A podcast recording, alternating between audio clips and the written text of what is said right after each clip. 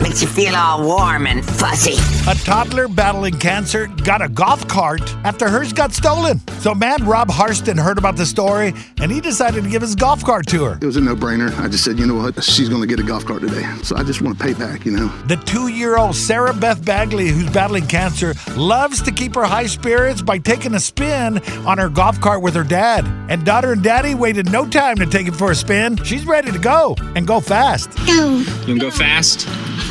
She actually was yelling, "New golf cart ride! New golf cart ride!" She didn't want to stop every time the dad slowed down to thank the man. Every time I stopped to say thank you, she kept putting my hands back on the steering wheel, telling me to drive. The man who donated the golf cart said his reward was watching that girl smile. You can't put a price on that, you know. Seeing the little girl, I like that smile. It's just priceless, man. Let's give it up for that man who wouldn't let a thief steal that little girl's joy. You're my hero. Greatest hero of them all!